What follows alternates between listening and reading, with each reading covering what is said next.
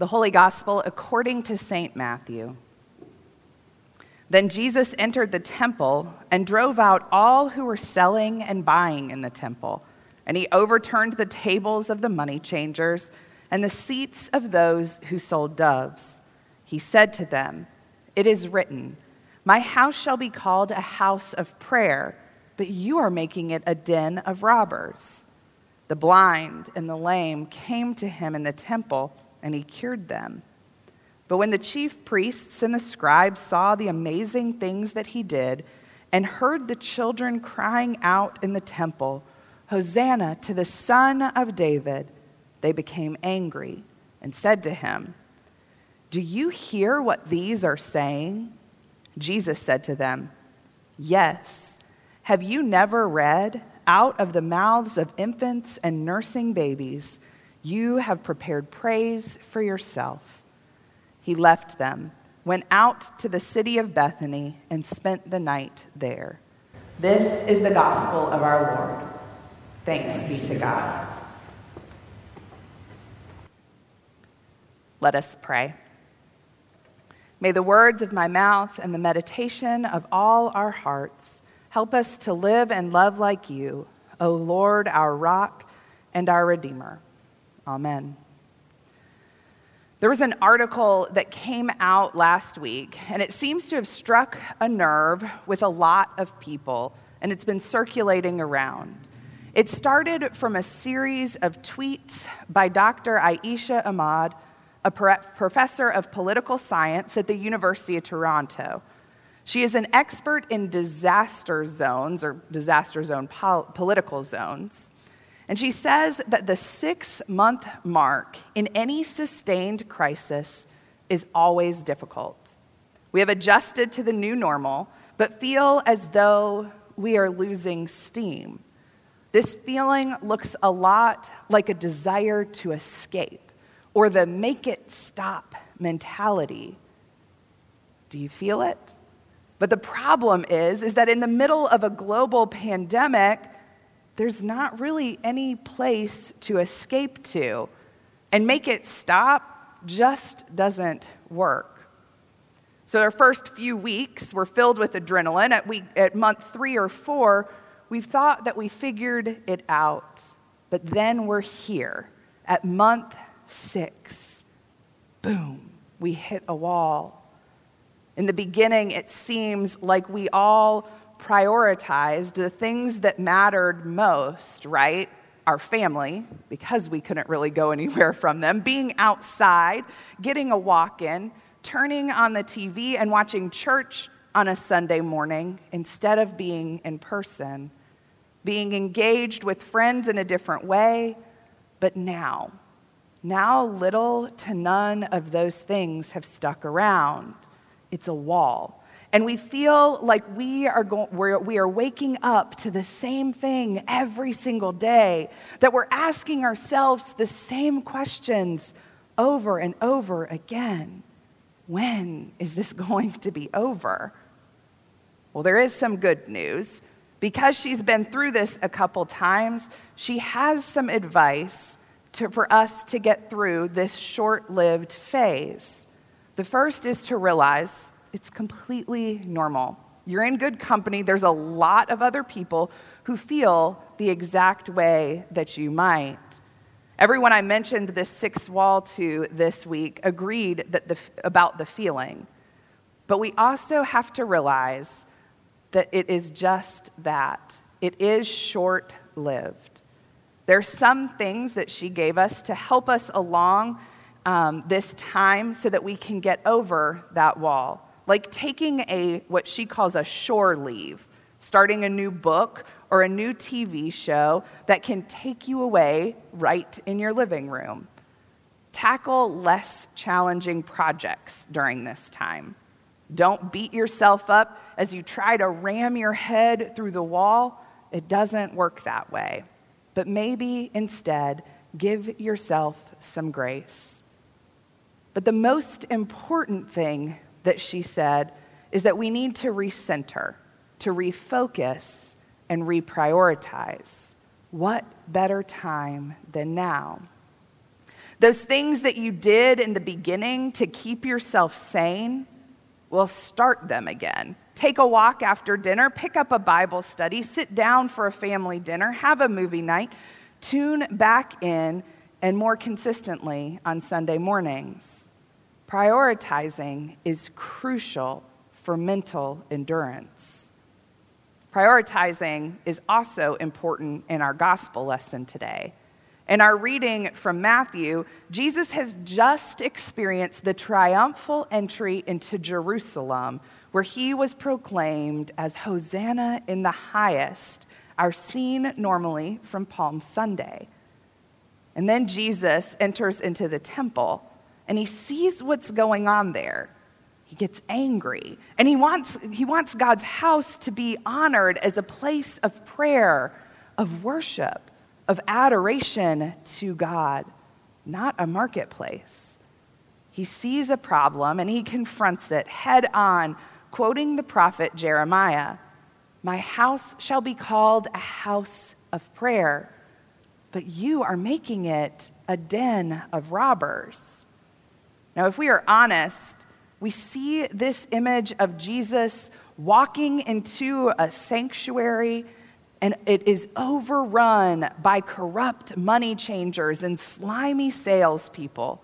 Jesus' anger takes over and he drives them all out of the sanctuary. Now, although some of that is true, it's more important for us to take a closer look at what the temple culture of that time was really like. The temple was a large area. It was made up of more than its sanctuary. It was a whole complex of buildings and courts that made up an entire quarter. There were separate divisions or courts for Jewish men, for Jewish women, and for the general public, including those that were not Jewish or the Gentiles. During that day and age, Jesus could not even enter the sanctuary proper. That space was reserved for priests and for the, and for the high priest of the day. So, this encounter that we see in this gospel lesson doesn't happen in a sanctuary. Instead, it happens out in the large court of the Gentiles, where animals were sold for sacrifice and money was exchanged into an acceptable currency for gifts to the temple. Now, as weird as it might sound to us, both of these practices were necessary and valuable. Since sacrificial animals could not be easily brought from a distance, and if they were, they would have to be certified and approved by a temple priest. And foreign currency, well, it had the face of somebody else on it, and they considered it idolatry other gods to worship besides the God of Israel, making it inappropriate for temple use.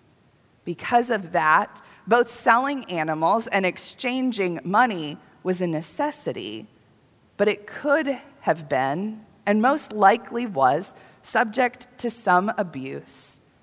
But in the Gospel of Matthew, there's no evidence of that abuse. Because if we take a closer look at the very first verse of our gospel reading, uh, verse 12, it says this Jesus entered the temple and drove out all who were selling and buying in the temple. Did you catch that? Jesus doesn't just drive out those people, those sellers and money changers, but he also drives out the buyers and those people trading money. We might link then the shady business practices to the verse from Jeremiah when Jesus quotes about a den of robbers. But even a den of robbers doesn't refer to dishonest trade in the temple. Instead, in its original context, Jeremiah's den of robbers was directed at those who came to worship there for the wrong reasons rather than the ones who are selling animals or changing money. It's not their business practices that Jesus was upset with, but instead it's their location that got Jesus angry. They had their priorities wrong. Now, it's important to pause here and to look at two different and distinct actions that Jesus is doing during this gospel text. The first is, is that Jesus casts out. He casts out those who are buying and selling and overturned the tables of the money changers and the seats of those selling doves. But just as, as quickly as Jesus casts out, Jesus also immediately invites in and welcomes those who had been neglected and excluded in this temple culture the blind, the lame, children.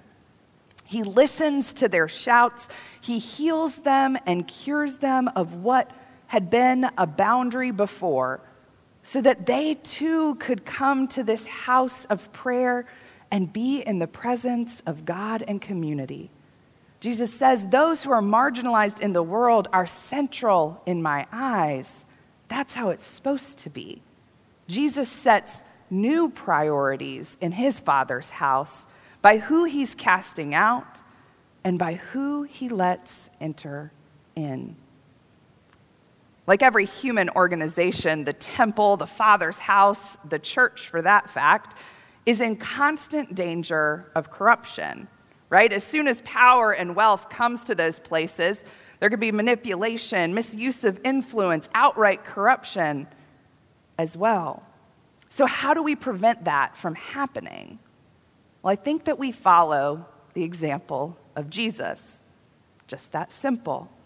We cast out what needs to be cast out, and we welcome in those on the margins. By focusing on the poor, the outcast, widowed, orphaned, diseased, we will become faithfully the body of Christ, a house of prayer, a place of mutual concern love, and peace. Because priorities had to be reestablished, tables had to be overturned, order had to be restored, the temple had to be cleansed. Jesus named the problem and refused to let it continue. There might have been chaos, as you can imagine, money flying everywhere, animals running free, and screams from all sides, wondering what was going on. This was not the gentle Jesus that we are used to seeing. This was a display of anger against a system that was set up to displace God as the focus of worship and praise. But it was also to a system that displaced people from access to God, worship, and community. Today, the gospel presents an important question that we should ask ourselves in the middle of our own six month wall Where have we made something other than God our priority? Where has God been displaced in our hearts, in our work, in our community, in our church, and in our world? Because anything that we set up that di- displaces God is nothing more than the money that was worshiping another God. It competes for our attention and demands our worship and praise. Idols give us the illusion of control. And so we have a choice before us. We either seek to own and control what we believe is ours, or we steward what is God's. Now, I'm going to tell you owning and controlling brings fear and bondage. But being good and faithful stewards of all that God has given us brings freedom and peace. So, over the next three weeks, we will be talking about stewardship, giving back to God what God has first given to us as we approach Consecration Sunday. Our hope and our prayer is that this time gives all of us an opportunity to look at our lives and refocus, recenter, and reprioritize the things that matter most to us. A German writer, Johann Wolfgang von Goethe, grasped the importance of priorities when he said this Things which matter most must never be at the mercy of things which matter least. Or the author Stephen Covey, in his bestseller, The Seven Habits of Highly Effective People, puts it in this way As a longtime student of this fascinating field of life and time management, I'm personally persuaded that the essence of the best thinking in the area of time management can be captured into a single phrase organize and execute your priorities. He later wrote that one of his favorite essays is The Common Denominator of Success. The author spent his life searching for the one denominator that all successful people shared, and he found it wasn't hard work or good luck or astute human relations, though those were all important. But the one factor that seemed to transcend all the rest was putting first things first.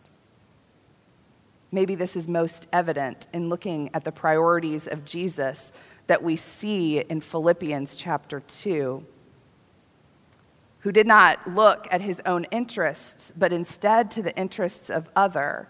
And though Jesus was in the form of God, he did not regard equality with God as something to be exploited, but he emptied himself, taking the form of a slave, being born in human likeness and being found in human form, he humbled himself and became obedient to the point of death, even death on a cross.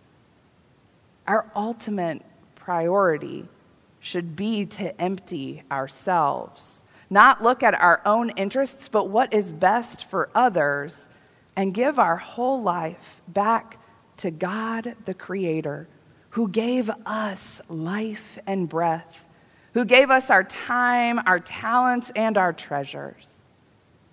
So, maybe the most important question that we ask ourselves right now is what do you need to cast out in order to welcome in the things that are most important? Amen.